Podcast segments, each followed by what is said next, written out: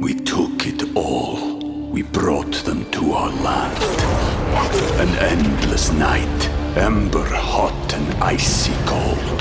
The rage of the earth. We made this curse. Carved it in the blood on our backs. We did not see. We could not, but she did. And in the end, What will I become? Senua's Saga, Hellblade 2. Play it now with Game Pass. You're listening to this week's excerpt from the Dear Prudence podcast. To get the full-length, members-only version every week, join Slate Plus at slate.com slash prudypod. Dear Prudence. Dear Prudence. Dear Prudence. Dear Prudence. Dear Prudence. Dear Prudence. Dear Prudy. Do you think that I should contact him again? Help. Help. Thanks. Thanks. Thank you.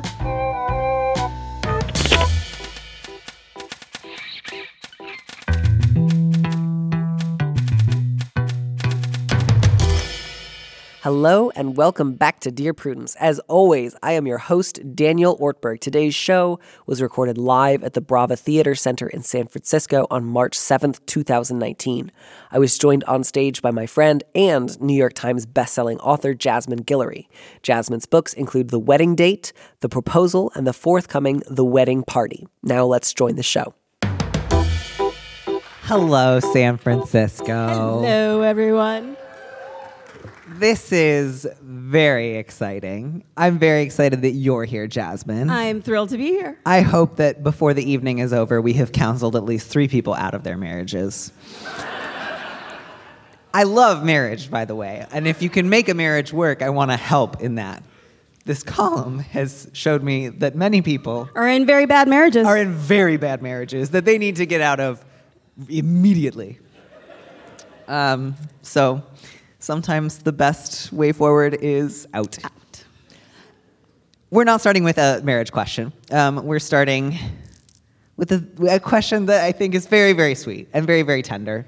Um, and I'm going to let you read this one. Alrighty. What's in a name? Dear Prudence, I'm a straight woman. My good friend Ralph, who I've known since I was 18, realized he was gay and came out in his 30s.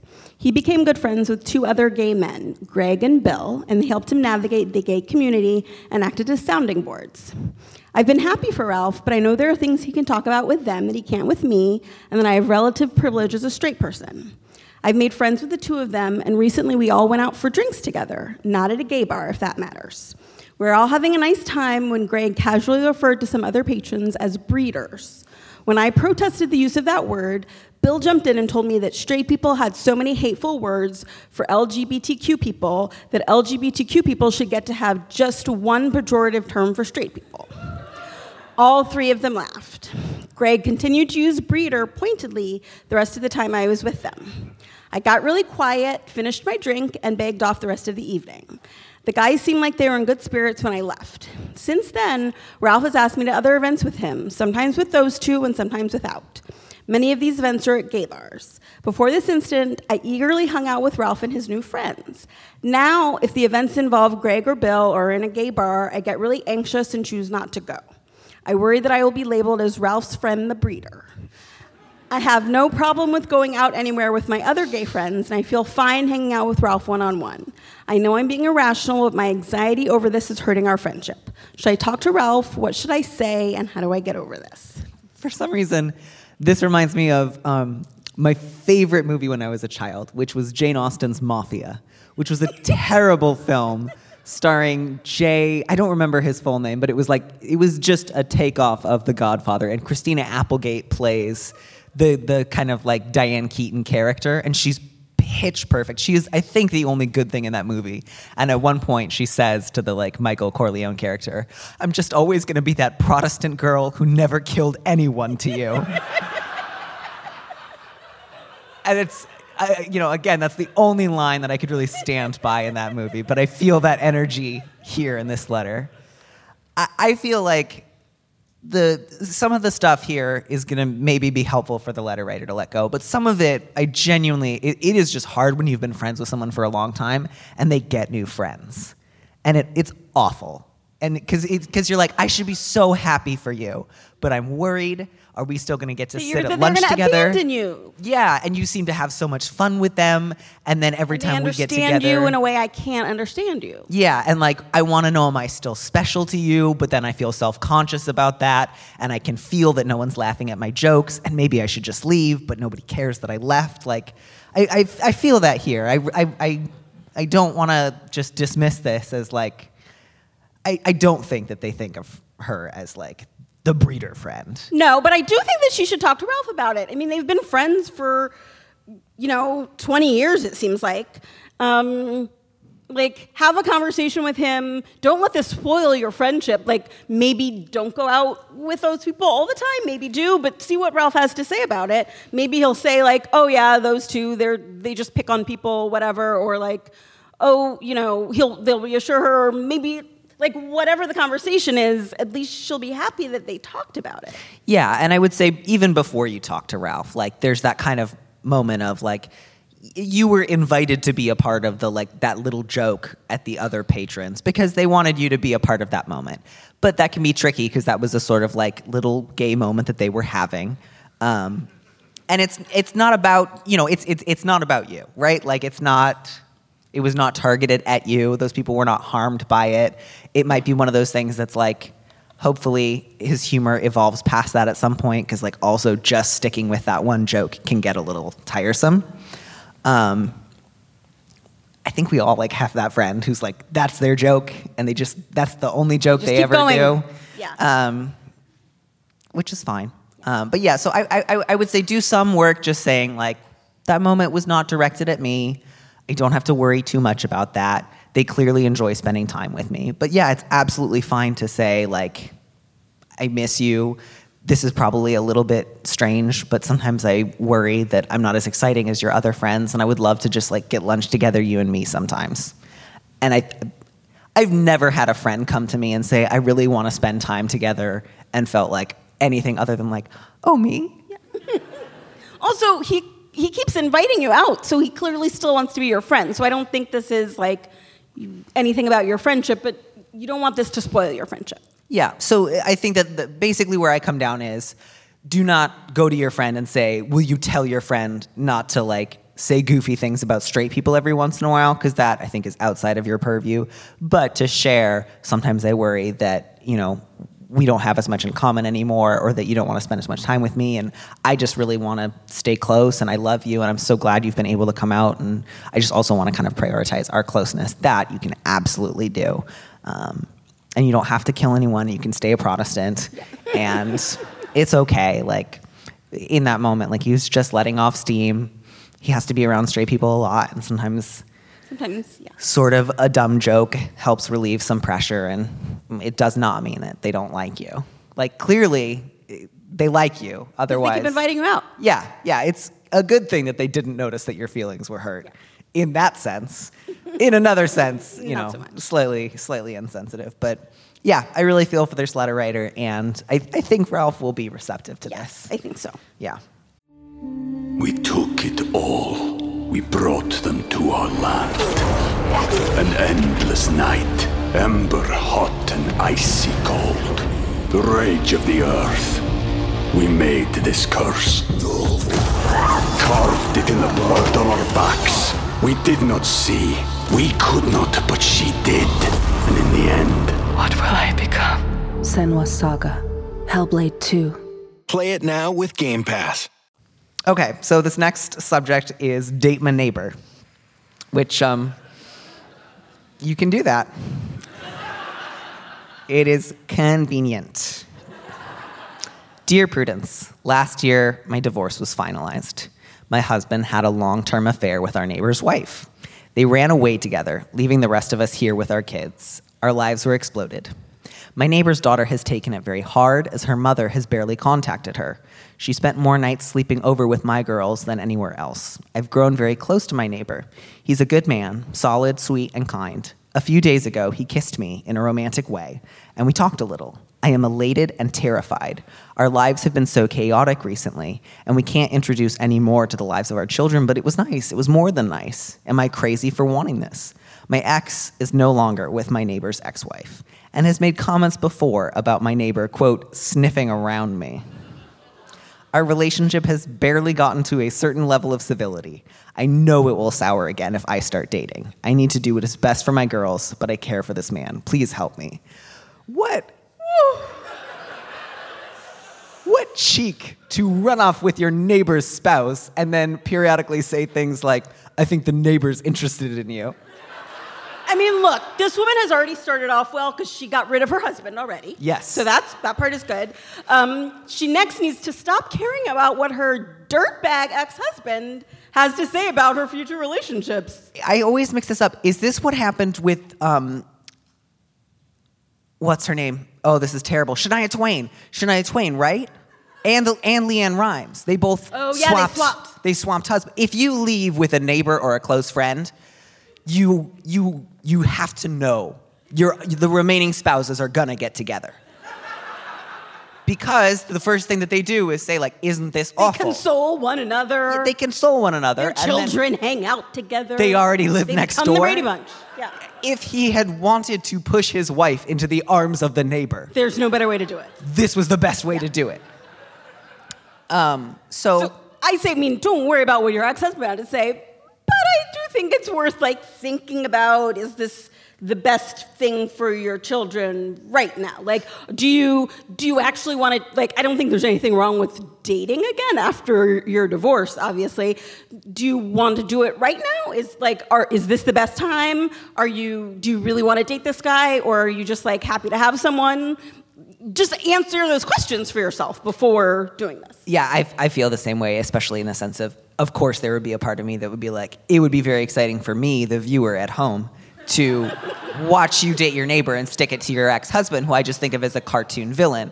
But you have real human children in your home that you're concerned about, and you want to make sure that they have stability. So, absolutely, you know, say to your neighbor, these are some of my concerns. It was nice that we kissed, but I want to do this very, very slowly, if at all. My main priority is my kids. Um, Do, don't don't let the kids know at first if yeah, this is going to happen. Figure figure that out for yourself. Or see a therapist if you're not already. You deserve oh one. God, yes. You know, and and really think through like what's the worst case scenario if you date your neighbor, and could you handle that? And if the answer is no, doesn't mean you you mustn't, but that would be a strong uh, point in favor of you know maybe taking a, a trip out of town for a couple of days, maybe staying with your your parents for a little while, taking the kids with you, clearing your head, um, and then you know if you know that your ex is going to be you say you know he's going to be a jerk if you start dating. So, as they like to say on Reddit, put him on an information diet about your dating, um, which is to say, if he just says things like, Are you dating anyone? Is the neighbor hitting on you? Say, Well, I'll see you again on Wednesday when we switch the kids over and have a good week. Like, do not tell him anything, about Anything. If you see a cute guy at the movies or if an ex is getting in touch. Like, he does not get to know anything about your dating life. and just make sure like your divorce settlement and all of that is crystal clear. Don't let him try to take revenge on you by like custody. No, no. Yeah. mm-mm. No, but I'm not a fan of your ex-husband's like dog in the No, major your ex-husband attitude. is terrible. Of like, oh well, this affair fizzled out, so what do you do? Like that that whole just like if I wanted to come back, could I come back? I'm not gonna come back, but if I wanted to come back, could I come back? No. Get out of here, man. No. You're a jerk. You're like um, Shania Twain's ex-husband. Whatever his name is. I don't know his name. was he the Mutt? His name was Muttley or something? No, that's That the is not villain my from um. Thank you. Muttley was the bad guy from the Penelope Pitstop races, which was a great program. Anatomy of an ad. Subconsciously trigger emotions through music. Perfect. Define an opportunity. Imagine talking to millions of people across the US like I am now. Identify a problem. Creating an audio ad is time consuming. Offer a solution. Utilize cutting edge AI. Imagine creating all that in under 30 seconds. Well, we did to create this ad. To learn more about AI in the audio industry, download the white paper from audiostack.ai. Uh, you get to read this next letter. All right. My oldest friend is cheating on his partner, and I am conflicted. Dear Prudence, I've been friends with Brian for over 20 years, during which time I've seen him fail at multiple relationships and businesses for exactly the same reasons. I'm the person he can confide to without judgment, without confusion. We've seen each other through some really big life stuff, and he trusts me completely. But he's cheating on his partner of the last decade, Liz, a dear woman who lived in one of my apartments with him, loves my children, is kind and sweet and long suffering of Brian's foibles. Is that how you say that word? That is how you say it. Thank you. That's how I say it. He is cheating on her with Marie for nearly two years. Twice, Brian has arranged for me to meet this woman. Several times, he has tried to put me on the phone. I've clearly said to both of them that I won't speak to her again. For one, I don't want to be involved in her drama, as she is really pretty hysterical and threatening. Secondly, I can't talk to Liz without feeling guilty. I generally tend towards minding my own business, but it is very difficult to not feel complicit in this situation when I see Liz weekly and lie to her face. By the way, I run Brian's company and am part owner of it. He is CEO of a tech company and just as narcissistic and sociopathic as the rest of these guys. The San Francisco audience really appreciated that part. I can't just walk away from all three of them. He is godfather to my children, family, and a work partnership, which also shows how close Liz is to us, too. Help. Do I follow my conscience or my declared loyalty? All right. I just want to say when people cheat, they go all out. This man is like, he has made an art out of cheating. He's like, by the way, friend slash landlord slash part owner of my tech company, my mistress is on the phone and she'd like to threaten you.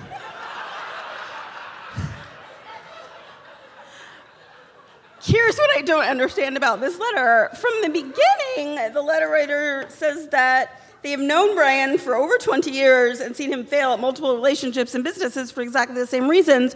Why you now run Brian's company and are the part owner of it? I feel like this is a this you knew you were getting into a bad situation. This And then yeah. Brian proved to you just how bad he was going to be. Yeah, I, I think obviously I think you need to tell Liz. But the bigger thing for you is spending a little time trying to figure out for 20 years you've known this guy's character and you've known that he really mistreats both his employees and his partners for like kind of the same reasons over and over again.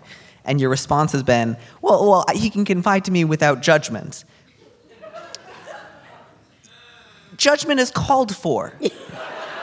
judgment is, is like, judgment does not always mean that you are casting people away to live on an island in isolation and shame. Judgment sometimes means like using your judgment to make a judgment call. Yeah, I feel like I feel like more important for you is to disconnect yourself from this entire situation. Like maybe find a different job where you're not working for this sociopath. Yeah. like you call him a narcissistic sociopath. That's not like and also your friend, no. Yeah, no, no, no. It is it is good if you have been friends with someone for 20 years and you think that they treat the people in their lives very, very badly and also frankly mistreat you. You should say something. It's not a it's not a sign that oh, I'm a really good friend that I never say anything. It would be like if I took you out to dinner and I said, "What are you going to order?" and you said, "I don't really like to judge."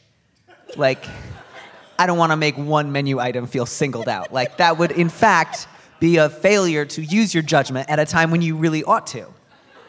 Um, so, you know, yes, this is. You're going to need to talk to Liz. You're also going to need to make some more long term plans about who you rent to and what companies you run and getting into and it, like we laugh but this is you know this is big. This is going to be a big change for this person. And so i advise once again seeing a therapist and kind of saying you know one thing i'm realizing is that i've spent the last 20 years avoiding a really big issue in my life and i let it kind of take over my professional life my personal life. I don't want to do that again in future relationships. Can you help me identify what i'm getting out of that and how i can stop I would say though, if you do plan on telling Liz, I would try to start disconnecting your professional and personal relationship with Brian before that, especially since you say that he's a sociopath and his mistress is threatening. Yeah. So I would just like protect yourself yeah. in this situation. Yeah, but I don't think that Brian should be your friend. I think Brian, you don't like Brian at all. No. I don't like Brian No, at all. nobody likes Brian. Um, no, does anyone here like Brian? Does anyone here work for Brian? Um, yeah, so I, I, I will just say because this letter writer has demonstrated so far a real difficulty, um, like figuring out what's the right level to be involved in someone else's life. I, I fear that you're going to try to overcorrect, and now like I'm going to tell Liz, and I'm going to like mediate their marriage for them and just get super involved. So like this needs to be the thing you say as you begin to disconnect, and that will mean saying something to Liz that is painful and not like volunteering to come over every day and like go through their fights with them. So figure out a time that you can just communicate the information to her. Um, you know, tell her that you wish you had told her sooner. It's been on your conscience um, that you're not going to try to tell her what to do or bring the subject up again, but you would want to know in her situation. Give her the facts, and then let that be that. And I hope she has other friends that she can talk to and Oh, poor Liz. you know, whatever choice Liz does or doesn't make, because maybe she already kind of knows, maybe she knows a lot, let that choice be hers. Like, you need to go figure out why you've been best friends with a narcissist that you think is a sociopath and a bad dude for 20 years. And we're like, absolutely, let's go into business together. Um, I want better for you. I want so much better for you. And um, he's godfather to your children. Why? You know, luckily that's not a mean, legally do binding you, relationship. like- look, I am godmother to a few friends' children. I take that seriously. Do you, do you, when you look at Brian, who again you call a narcissistic sociopath, do you think like this is the kind of person who I want to guide my children's faith for the rest of their life? Like their relationship with God? That that's not. I don't feel like that's a person who should be guiding children. Yeah, I, I, I think you made the wrong call with your the godfather of your children. I don't think you need to worry. Like when you have blown up his spot with his wife and like broken your professional ties, I think he will at that point not say like, "But what about the next christening?" I was gonna I think you can. I think you can just let that go. like that will fall by the wayside. But yes, again, you gotta. These will be questions you will be asking not just a week from now, but a month from now and a year from now in therapy, because it's going to take a while to untangle some of this stuff. But you sound ready to stop, which I'm very glad to hear because this sounds unpleasant.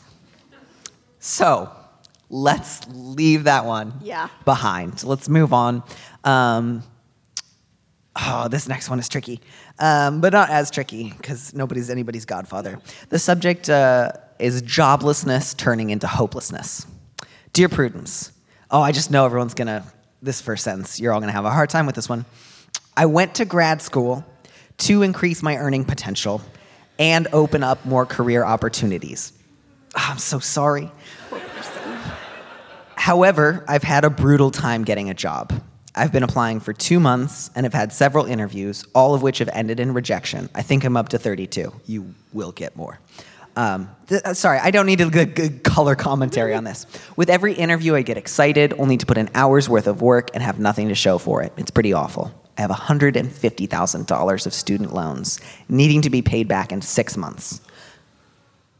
And every statistic I read about the long term effects of a low starting salary means I can't accept the idea of working as a barista or something until I find a new job in my field. My joblessness has turned to hopelessness. I can't concentrate in school as I look around at everyone who already has cushy jobs lined up. I'm having trouble falling asleep and staying asleep. I've withdrawn from friends and family who ask me about it because I hate admitting that I'm a failure.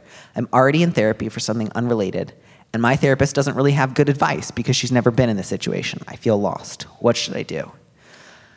My heart goes out to this person. You also went to grad school. I did. How are you feeling about that right now? Well, I mean, I'm not working in that field anymore. Um, but I have had similar situations. I, I really feel for this person. I will say my advice is to do two things. First, put out put out of your mind the whole idea that you can't take a different job, that you can't take a lower starting salary. Like you, the most important thing for you right now is to feel better about yourself. Um, and even if even if this job is not in your field, it is something and will like get you moving and feeling like you're okay and you can succeed. Um, and also, you can just leave it off your resume. Like, I feel like people don't really know this, that you don't have to put your barista job on your resume. No one will know this in your future salary negotiations that you were a barista sometime. That's okay. Um, also, go to your doctor. Like, you seem depressed. I think that you could your therapist isn't working for this, which some therapists are good about this, some aren't, but like you talk to your doctor about the sleeplessness and the depression. This is a thing you can work on. It'll get better, I promise. I'm so sorry. Yeah. I would say, too, specifically, say to your therapist, I'm having a hard time talking about this with you because you haven't been in this situation and I want like more specific advice. I think sometimes when we get therapists, we think either I will agree with this person all the time and they will give me really good advice or I will quietly be disappointed in the things that they say and then stop going back. And that is a recipe to feel really frustrated with therapy. Um, and I think sometimes it can feel hard, uh, the idea of pushing back against someone in the room, like that you're normally used to getting support from, can feel really overwhelming. But I'm a big advocate of disagreeing with your therapist sometimes and seeing what happens. Because usually it's fine. Your therapist will very calmly say something and you'll both figure out what to do next. Um, so I would say that thing to your therapist. Say, like, I'm really stressed out um, about my career. Part of me feels like because you have not graduated with a ton of student debt, you can't understand what I'm going through. And I promise, like, you're not to hurt your therapist's feelings. She's not to be like, oh my gosh. I feel like you could give your therapist some reading material. There have been some excellent articles recently about like student debt and how you know the hopelessness that people feel about Yeah, that. And yeah. like I, I think a your therapist should like get used to this because I think this is a thing that people will be talking. About. A lot of us are hopeless. Like, your Um, therapist should definitely. But also, I mean, but also to a certain extent, like you said, you're going to therapy about something unrelated. So maybe the ther- maybe you're going to therapy for something that your therapist is really good at, Yeah. and then they are just not good at this one thing. That's okay. You can talk to you know. Go, go to your doctor. Talk. Try to get your therapist to work on this. Find a different therapist. That is okay too. Yeah, um, yeah, and and mainly just communicate to your therapist. I, I don't expect you to help me get a job. I just want to make sure that we're able to talk about this in addition to the other stuff that I'm seeing you because this is a big thing that's like affecting my ability to function. And so, as my therapist, I want you to know that.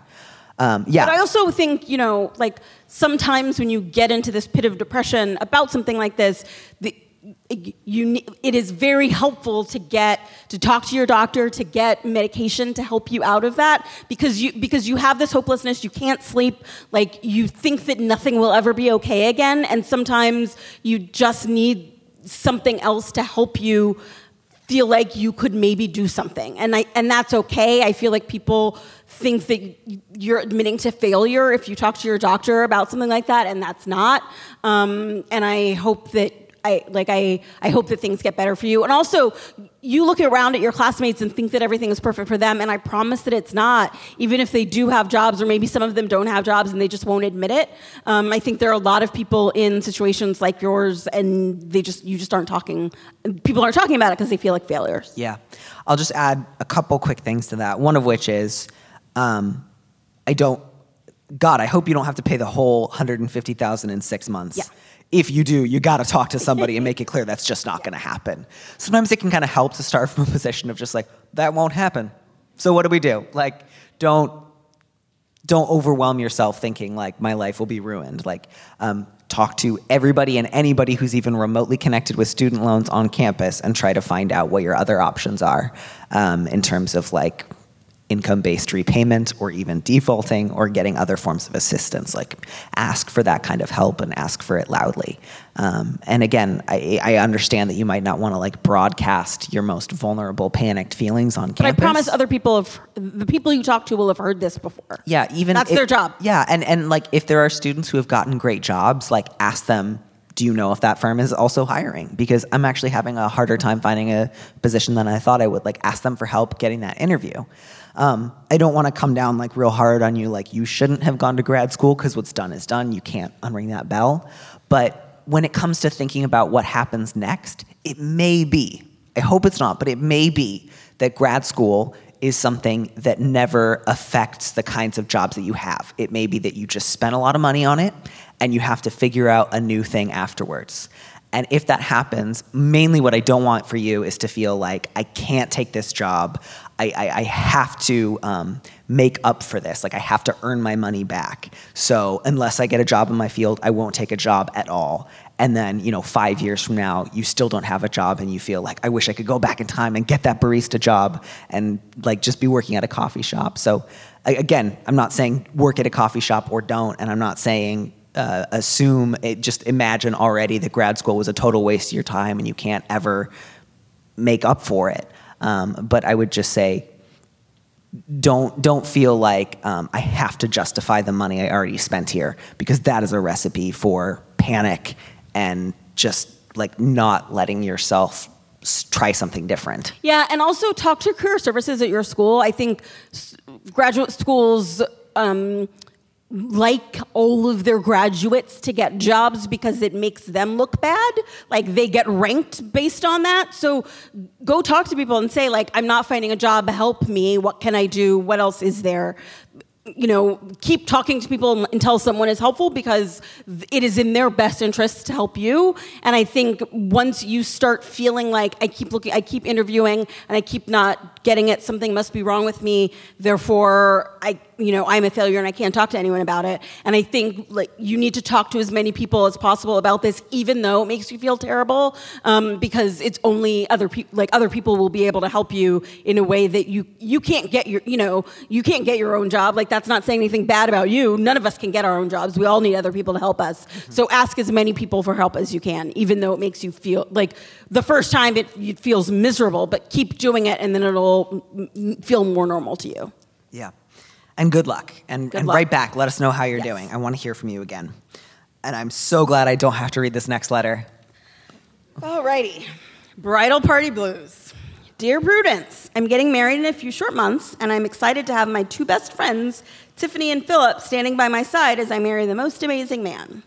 Unfortunately, Tiffany and Philip are currently getting a very ugly divorce. Philip cheated on Tiffany with his coworker Dahlia last year. Philip is no longer seeing Dahlia and is dating another coworker, Carrie, but he and Tiffany aren't legally divorced yet. Tiffany, who is otherwise handling things gracefully, is feeling incredibly sad about Carrie. I wonder why. And I want to make Tiffany feel as comfortable as I can during the wedding. I know it's customary to give all of your bridal party members a plus one, but do I have to give one to Philip? I don't want added drama at my wedding, and I want to protect Tiffany's emotions on what will likely already be a trying day for her, but I don't want to be a jerk to Philip, who is already feeling estranged for our friend group. We love him, but we are all varying levels of angry with him over this situation. On top of all of this, I don't know Carrie, and Philip himself has told me he finds Carrie boring. Why he's seriously dating someone he finds boring is beyond me. Do I need to extend a plus one to Philip? And if so, how do I be a supportive friend to Tiffany? I feel like that wrong question got asked here. Yeah, this is like. He's out of your wedding Why party. is he in your wedding party? when you cheat on one of my bridesmaids, you don't get to stand up there with my bridesmaid as she like watches me take a vow. No.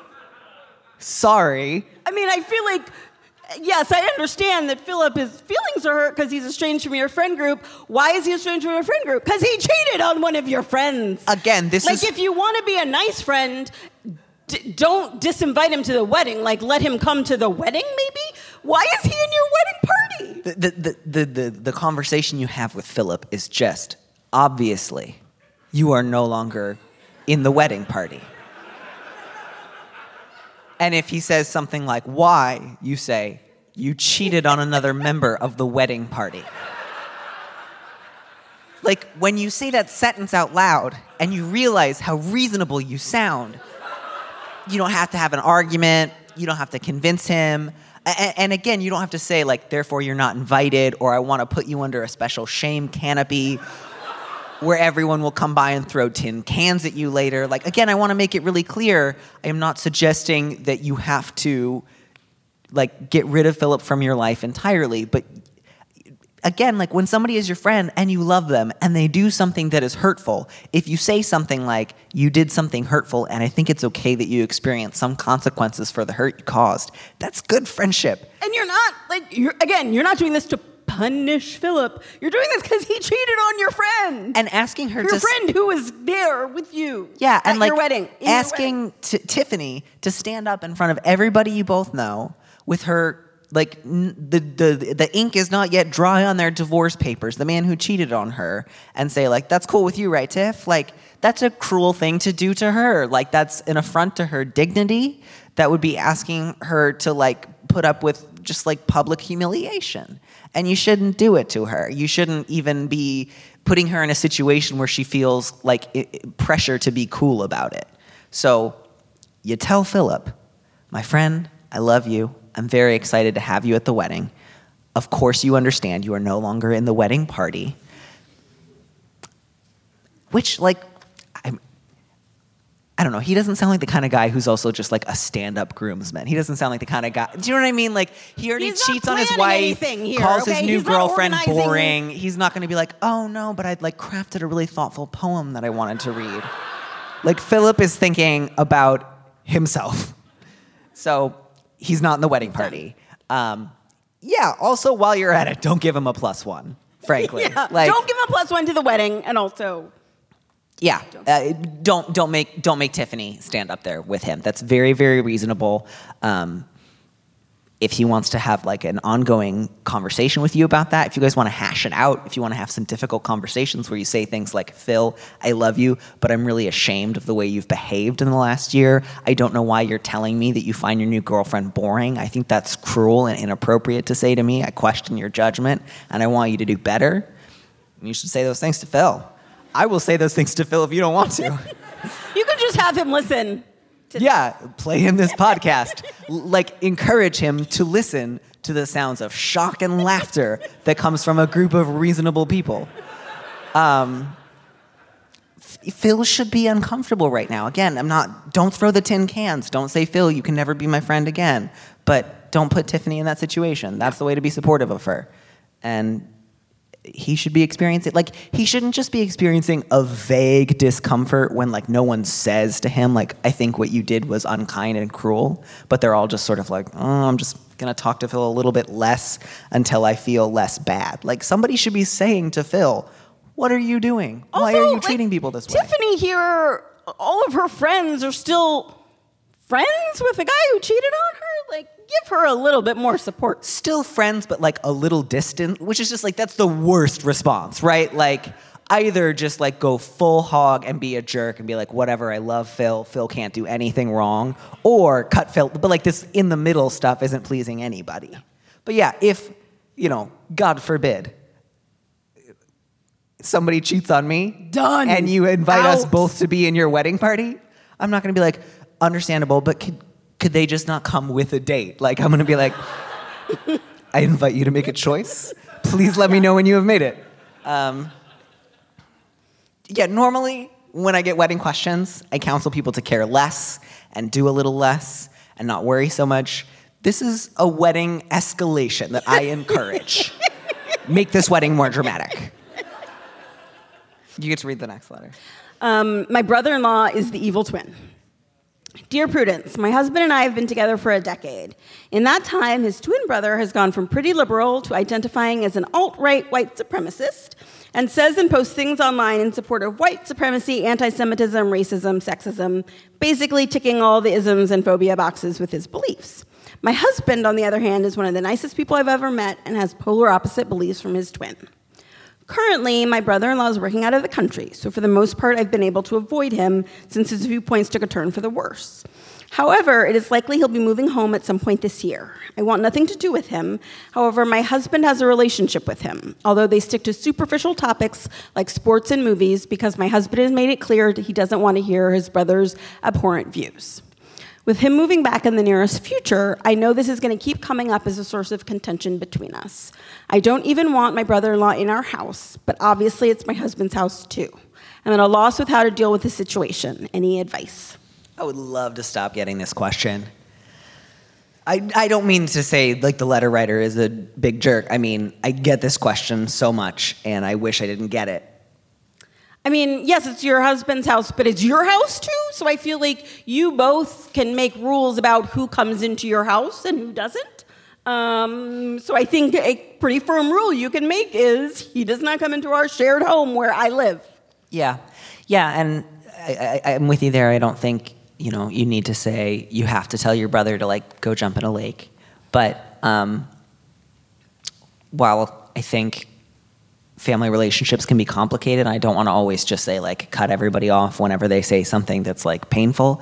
You know, if you know your sibling is a white supremacist and you choose to talk about sports, you are committing a grave sin. Uh, is the only way I know how to describe that. Like, you are choosing uh, to ignore evil to talk about sports, and that's bad, and you shouldn't. So, you know, again, without saying to your husband, here is what you have to do, I think you can say this. You and I both know, uh, because your brother in law has said publicly, that he is a white supremacist. I think that's awful. Um, I can't pretend not to know that. I have no interest in making small talk with him. Um, knowing what I do, I cannot pretend not to know it. Um, so if we are ever with him, I will talk about it. Or you can just say, I would choose to never be with him, and that is fine. And Yeah. if that, I mean, that might cause friction between your, you and your husband. But that's good. But You- that's- some things should cause friction. like I think this is the kind of thing that is that should cause, make your husband think about his really. And again, like family relationships are important. I understand why someone would feel like that this is my twin brother, but also he's a white supremacist. Yeah, you know, I mean, like, there's a difference between like we have like big disagreements about like how to conduct trade agreements and like we have to talk about movies, but like the only movies he wants to talk about is Birth of a Nation. Like, it's um, yeah. So either to say I cannot be around him, that would be a totally appropriate thing for you to say, or to give your husband fair warning of like, if I am in the same room with him, I'm gonna say you're a white supremacist, and I don't think that's good do you, husband, want to be in that room? Uh, or would you like to make alternate arrangements? But don't, you know, if you agree never to really talk about it with your husband, and your husband agrees to never really talk about it with his brother, that is how you create a family that like builds itself around the white supremacist um, and makes it easier for him to live his life. And I think a good rule of thumb is to make it more difficult for white supremacists to openly espouse their beliefs. Um, I agree with just- that. Yeah, like so. Um, uh, you know the whole like well we I understand you feeling bad about this because you feel like you're coming between your husband and his brother, but his brother is the one who did that. So Right. Like he's the one who was like, I'm just gonna say this stuff on social media now. Like that was his choice. And so I, I, I do understand that like in other situations, whether or not someone like lives in a house is relevant, but like the fact that your husband owns property, you know, like does not enter into this. Like, like oh no, you don't have property, you don't get to have an opinion on white supremacy. Like that's an ugly idea. um, and I get that that's not what you're trying to say here, but that's what you said is like because it's my husband's house, maybe he has a right to excuse white supremacy. No, no, no, no, no, no. We've had a whole conversation about this. Property doesn't enter into the question. You have a stake in resisting white supremacy, even if the only thing that you own is like your hands. Um, this is definitely bring it up now. Bring it up before the brother-in-law moves home. Um, make it really, really clear what you are and aren't willing to do, and don't make your husband's own guilt. Like this will make your husband feel uncomfortable. This may make his brother feel uncomfortable. That's fine. That's good. People should feel uncomfortable about being a white supremacist. Yeah, and that, that, that, like, you know, if your husband hears that and he's like, "Oh no, what am I gonna do?" You don't have to figure that out for him. We'd be like, "Yeah, you need to figure out what you're gonna do about your brother who's a white supremacist because you have decided not to do anything previously." So like, if he kind of comes back at you with this sort of passive, like, "Oh no, now I have a problem," like again, lovingly, like encouragingly with the kindness of a spouse who wants their partner to do the right thing, to be an actively good person, not just a passively quiet person. Um, say, you do have a problem. I would like to hear what some of your thoughts are. Like, you created this problem, and I want to know that the person I married i- i- is going to do something about this. So, good thing you got some time to fight this one out because it's it's a good thing to fight about. Um, and keep us posted. Yeah. And don't have this guy over. No. Definitely don't have this guy over. Okay, we're ending on a nicer note because this one's just about rude family members. which is At, they're at least at least they're not, as far as we know, white supremacists. yeah, you can work with rude. Yeah. Um, rude, rude. There's a lot of room to maneuver. Yeah. So the subject is rude parent dilemma. Dear Prudence, I'm a grad student. I'm worried now about how you're doing there because I hope you're okay in that. I hope you're okay. I'm a grad student who's gone through periods of estrangement from my parents since I was a teenager. I just spent some time at home with my parents, and it ended with none of us speaking after they repeatedly treated me with derision and hostility, bringing me to tears. Although I go out of my way to do things for them and to be cordial, I feel like this treatment has become normalized in their eyes. Now that I'm back at my home, they've both reached out in a moderately affectionate way, not referencing any of the conflict. I haven't responded yet. I know that I should stop spending time in their home, as it never goes well, but I don't know if I should bring up my anger with their unacceptable behavior, take their lead, and maintain a polite correspondence, or cut them out of my life entirely. They are getting older, and they made a lot of sacrifices for my sister and I, getting us through college, so it's not like I don't owe them anything. Do you have any thoughts? I mean, I feel like your first step should be to go to therapy. Um, Just this everybody- seems, everybody This seems like a very difficult family relationship, and you seem to have a lot of guilt in this. Like, I don't think you owe your parents anything just because they put you through college. Um, I don't like, especially if you're they're, you're going to their house and they're being actively cruel to you. So I think you need to work through all those feelings, and those are hard, like those are normal, hard feelings to have. So I I think there's a lot of space between continuing to do what you have been doing and cutting them out of your life entirely. And I think talking to someone about this will be a really good way to help you navigate that. Yeah, I, I would agree with that. I, I don't, in this one, I, I don't have a really strong sense of you need to either do the following things to try to make things work or you absolutely owe it to yourself to never speak to them again. Um, I know a lot of different people with different relationships to really difficult parents. Um, some of them have gone through periods where they don't talk to them at all. Sometimes they try a lot. Sometimes the trying is really painful. Um, sometimes the painful trying is worth it to them. So, I, I, you know, I would say mostly if you're kind of worried that like the right thing to do here is really stand up for yourself and tell your parents off, and if you don't do it, you're somehow giving in or being weak. Like, if there's just a part of you that's like, even though my parents are really, really difficult, I love them and it would pain me to not be in touch with them, please don't feel like that's weak or wrong. So, I, I would say before you do anything, actually, really just spend a little time either talking with somebody that you know loves you and will listen non judgmentally, or even just with a journal, kind of writing down, like, given certain things that you know you can't change, what would you like in terms of your relationship with your parents? And if the idea of even just kind of having a difficult interaction with them once a month would be like, but I still want to know how they're doing. Um, I still want to tell them what's going on with me. I still want to see their faces. I still want to hear their voices. If that's an important value for you, that's good to know. And you, you get to prioritize that. Um, it doesn't make you weak. Um, it doesn't make you um, like avoidant necessarily. Again, like there's always important lines when it comes to stuff like, um, you know, if they were like being violent towards you, I would say that you had an obligation to your own safety to get out, or if they were, um, uh, you know, crossing the line in terms of like open racism or other forms of bigotry that you felt like a duty to resist.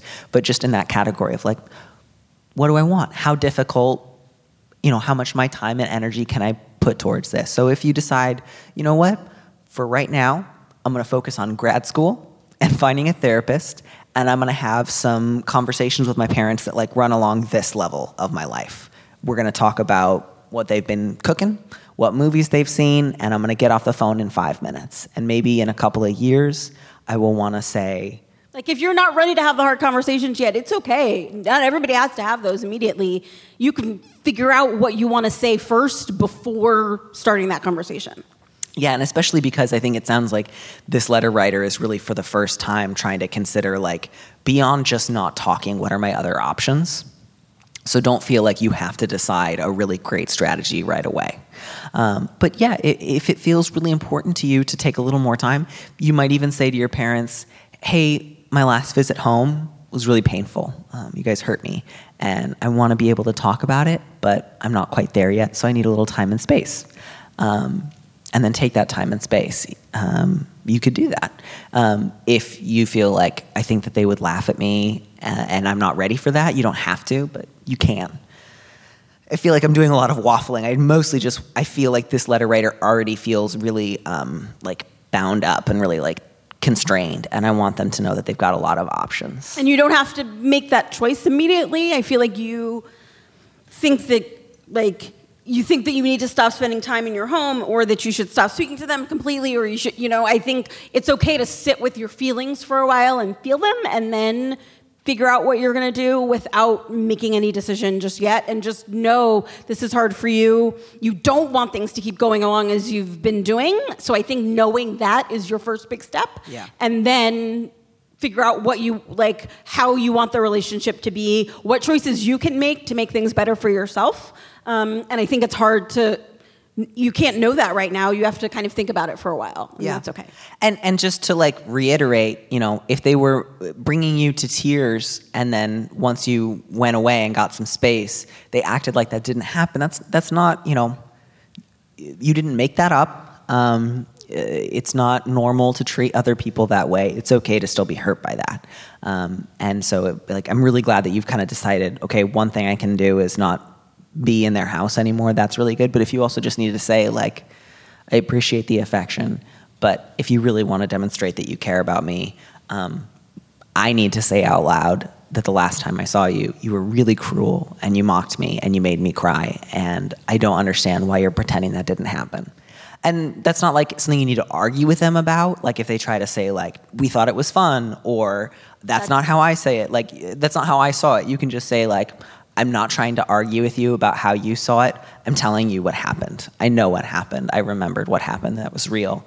Um, if you ever want to acknowledge and talk about that with me, I'm available for that. But if what you want to do is pretend it didn't happen or suggest that I made it up, I'm not available for that conversation. And that's not the same thing as cutting them out of your life. That's saying, like, I will engage with reality if you want to engage with reality. And if you want to continue this thing where um, you treat me one way in person, and then once I get a little space and independence and you start to worry that I'm like getting away from you, you try to pretend it didn't happen, like, that's just not a game I'm going to engage with. But I wish you a lot of luck. It's really, really hard. And again, hard place to be in I'll just say if you decide that you are not ready to cut ties with uh, your parents, even though they treat you really cruelly, that is okay. You do not have to do it because of some like allegiance to like doing the right thing. You can just do what feels um, doable right now. And that's our last letter. And I'm sad that we ended on like a heavy note, but uh, I'm also glad that we've hopefully talked at least one person in the audience out of having an affair tonight. like if anyone came here and was on the fence, I hope we. you know don't Even if you need to get divorced, just go Yeah, home and tell your spouse. Just say I'm don't. unhappy and thinking about cheating. Don't.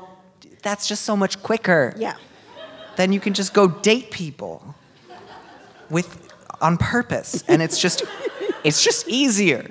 You don't have to take screenshots. Screenshots clutter up your desktop. They clutter up your photo cloud. It's no good. Um, you're all wonderful. Jasmine you're wonderful. I think we have some time to take questions from the crowd. Someone ask a lighthearted yes question Yes, please someone ask a like fun question. Yeah, yeah. Oh, wonderful. Thank you so much. I'm so glad you're here. So this is actually a lighthearted question. Um, one of the highlights of my week in the fall was quickly watching Discovery and then jumping online to see what you had written about Tilly's hair. And so I've been really sad lately that I don't know your thoughts on Discovery in general and also Tilly's hair. Oh, well, thank you. That was very lighthearted. Um, the question was why I'm not recapping the next season of the new Star Trek, um, which I did last year. And the reason is that I have been writing my book, which is due tomorrow. um, it's very nice of you all to applaud. It is not done. Um, it will be done tomorrow. Um, but yeah, I, I, they, they asked me if I wanted to, to recap the show again, and I, I had to finish my book instead. So um, that's that. Someone else ask a question, please. Uh, so I am I am married to a trans person, one of the, the first 20 or so people to be registered non-binary under the, the California law that allows for that. Awesome. And I have struggled with telling stories about our life together before they were trans with the sort of issue of dead naming and using the wrong pronouns because this is who they were at the time. Hmm.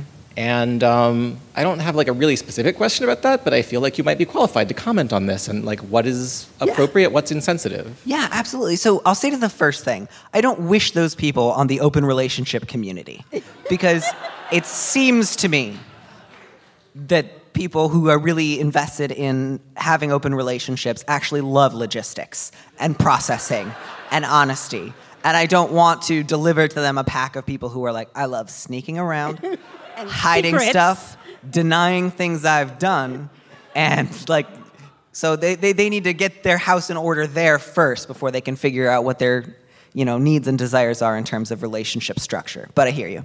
Um, so I, I mean, the question generally, like, especially if you're in a really close relationship with somebody who transitions in the course of your relationship, you know, how do you think about, how do you talk about um, uh, various times during your life together? Uh, of course, you know, my, my first thought there is speak to your partner um, and, and ask those questions um, because that particular person will always have um, the best information about that. And it may sometimes change. Um, I, I don't want to say, like, here is a hard and fast rule. I will say, generally speaking, um, especially the longer somebody has um, like gone through their transition usually uh, we don't think of like a time in our life necessarily before we were trans even if we don't think of ourselves as somebody who always knew. There's often a sense of continuity to it that can be sort of hard to put into words. So while somebody else might have experienced a, a significant shift um, for us it can feel a little bit more like um, locking something into place and and um, less of like a big big break. Although again that can really vary. Sometimes people do experience in those ways. So with that big big caveat i would say err on the side of asking your partner first and saying um, what will be your preference? If you're not sure what your preference is you know i will err on the side of like not telling that particular anecdote. Um, but you know um, I, I guess I would just say be prepared for it to change because for me, sometimes that has changed. And I think often there is kind of a push for all of us to feel like we want to make it as easy as possible for other people because we sometimes feel, even around really open, accepting, like right on people, a little bit of a sense of guilt, like we're taking something away. Like I know I experienced that. I didn't want to. I knew intellectually that that's not something that I was doing. And yet there was also a part of me that often felt like, I'm taking something away from the people who love me. And the best thing I can do is transition as quietly as possible and ask as little of the people around me as possible so they don't mind so much. So, uh, you know, you take people at their word, obviously, but you know, recognize that there will probably be an impulse within the trans person you love to say, it's fine, it's totally fine, totally get it, totally fine. I love it, no worries. Um, and maybe that's true. And if so, that's great. But if sometimes they say, you know, I, I want you to pause on those stories, or I'm not so sure how I feel about that particular picture that's up in the hallway, or I would like you to refer to me in the past as my name. Um, especially because usually, like, if if somebody transitions in your life, usually people know, you know, like all the people in my life know that I'm trans. So if I talk about my childhood and I refer to myself as Danny, people people who know me know that people weren't calling me Danny at the time. Like we're all aware that I was like raised not under the name Danny. So it doesn't feel like I have to acknowledge that with the people who know me well. Um, so I, I would say those are just some guiding principles. Um, I would not try to offer up a hard and fast rule other than just ask the person that you're thinking of talking about um, and be guided by them. And if they say, I don't know, you know, err on the side of waiting till you can learn more. But th- I'm glad you're asking that question. That's thoughtful and loving, and I'm really, really glad that you're thinking about that and that your goal is to find ways to talk about your own experience that both honors, you know, what you've been through and and also um, something that's deeply, deeply felt um, in your relationship. also, I love your necklace. I just meant to say that earlier. My sister gave it to me for Christmas. Your sister has the best taste. All right, who's next? Uh, so I don't know if you remember, but I asked a question when you last did a live show in San Francisco. Oh my goodness! Did it did it work out? Yes, I just wanted to tell you. So my my um, hot dog. Uh, so so my question was that my brother uh, had been had uh, asked me to be my best man at my wedding like 12 times, and I was really tempted to to do the same thing. And uh, then last week he told me that he'd proposed to his girlfriend, and she said yes, and I resisted the urge to even mention it. and I wanted to say thank you for your excellent advice. Oh, thank you. That deserves a round of applause. Uh, congratulations to your brother, by the way, and congratulations to you. My sister is in the audience tonight. And sometimes it's really hard when she's done a lot of terrible things to me. no, I'm kidding. She's the best sister in the world. Um, my sister Laura is here, and she is wonderful and the best, and I love her, and she's never done anything wrong. I'm so glad you're here. Um, okay, next question. So first of all, I love the fact that your shoes are coordinated. Both leopard print. Love it. Oh. Love it. That was an accident. I don't know if it was intentional or not, but I feel the vibes. Thank you. So I tend to be really over analytical and try to rationalize everything I do. Like, oh, am I being objective? Am I being logical, rational? But sometimes it's too much or too mm-hmm. little, and it's hard to kind of keep grounded. So what feedback or comments would you have about that in terms of like, am I being objective, fair, rational? Like, how do I be like hard on myself when I need to be, but also not too hard and too rough on myself? I wish my brother was here because that is my brother. Like, I feel like he would have such great advice for you. And like, he would be like done with this in 30 seconds. We could all just go home. Um, my sister disagrees with me. My sister does not think that. Um, and I've already said she's always right. So I've really put myself in a problem. Um, yeah, but just that kind of general question of like, how do I know whether I'm like, like applying appropriate rigor to my own line of thinking versus am I being way too hard on myself? Um, and that's a big, you know, that's that's really hard. Like I think that's often the ultimate question. I think. Like. Yeah, and I think just as you were saying in that last question, I think one key here is having a number of friends um, or people in your life whose judgment you value um, who can give you some feedback. And, and again, that you know doesn't mean like texting every friend you have every time you have to make a decision and say like, do you think I'm totally bonkers for trying this, or like, do you think I'm thinking through this correctly? But can really be helpful if you say to someone like, I worry I'm being either too critical here or too um, permissive. Do you have a sense of where you would fall if you were in my position? And I think the people who know you well will be able to who know you well and know the situations well will be able to answer that question for you. Like I certainly have friends of mine who would say like no, you can keep being hard on yourself about this because XYZ. Or, like, just this week, I was being hard on myself about something, and a friend of mine who is here somewhere, I believe, was like, Jasmine, you need to, like this is okay. This is a hard thing that you're going through. Like that's fine. Um, and so I think like reaching out to people because you, I think you never have the best perspective on yourself. Um, and certainly like everyone else you know is going to have a different kind of prism on you. But it's helpful to hear the different ones and see do, they agree? Like, am I doing too much of this? Am I not doing enough of this? Um, and I think listening to people in your life, especially you know, if you are at a point in your life where you have people around you who opinion, whose opinions you value, um, sometimes we all have to get there. But um, but if like listen to those people and try to like be kinder on yourself about that. I would also like to uh, put a plug in for writing stuff down sometimes, because um, like I think we all were like all of our fear is like. I will get so um, mixed up when it comes to rigor and um, compassion that like I'm gonna be like Philip cheating on Tiffany and being like it's self care for no one to yell at me. You know, like that's the fear is that I'll be like, yeah, I cheated on my wife, but self care. Um, like that's the fear, and so I think sometimes like writing down, you know, what do I think is the highest good in this situation? Like, what's the value here that I want to prioritize? Um, what's the best case scenario? What would I do with that? What's the worst thing that could happen? How would I feel about that? Um, is there any part of me that I, I think feels threatened here or that I want to safeguard? Uh, it doesn't have to be like pages and pages. It can just be like a phrase or two. Um, but it can really help clarify like, what am I hoping to get out of this situation? What's the thing that I need from this situation or this person? Is it like to feel heard? Is it to feel respected? Is it to like get a specific thing from them? And if I don't get what I want, what would I do? And how would I want to respond? Like, how would I how would I lose gracefully in this scenario? Um, but and then also you can flip back and think like, oh, I did this exact same thing three months ago. Right. I have this problem a lot. Yeah, like maybe, oh, okay, this is how I fixed it. Or like, I did not do that well. Let's try something different. So I think that is very helpful. Yeah. And again, like, uh, I'll say this too, like, I don't like writing things down.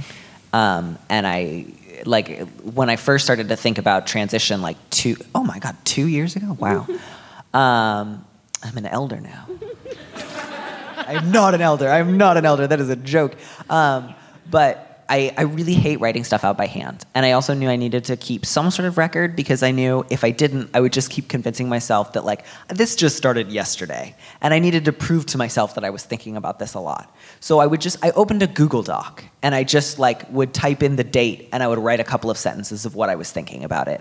And after like six months, I was like, I guess I have been thinking about my gender for a long time or else like an evil demon has crept into my laptop and it's t- like i had evidence that there was a pattern um, and so that can be really helpful and good luck Thanks for listening to Dear Prudence. Our producer is Phil Surkis. Our theme music was composed by Robin Hilton. Live production by Faith Smith, Kirsten Holtz, and Phil Surkis. Special thanks to the Brava Theater Center in San Francisco. Don't miss an episode of the show. Head to slate.com slash Dear Prudence to subscribe. And remember, you can always hear more Prudence by joining Slate Plus. Go to slate.com slash prudypod to sign up. And if you want me to answer your question, call me and leave a message at 401 371 DEAR, that's 3327, and you might hear your answer on an episode of the show. You don't have to use your real name or location, and at your request, we can even alter the sound of your voice. Keep it short 30 seconds, a minute tops. Thanks for listening.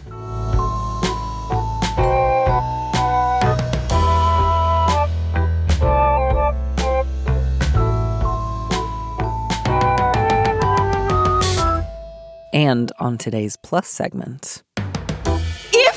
If you and your partner are constantly snooping through each other's phones, I feel like there's no level of trust in your relationship to begin with. Like, what are you doing? We were talking about this backstage a little bit, and we had the idea of like just like go into his notes app on his phone and leave a message that's just like, well, I was snooping through your phone and I found this. Ball's in your cart now. To listen to the rest of that conversation, join Slate Plus now at slate.com forward slash prudypod. Anatomy of an ad. Subconsciously trigger emotions through music. Perfect. Define an opportunity. Imagine talking to millions of people across the U.S. like I am now. Identify a problem. Creating an audio ad is time consuming. Offer a solution. Utilize cutting edge AI. Imagine creating all that in under 30 seconds. Well, we did to create this ad.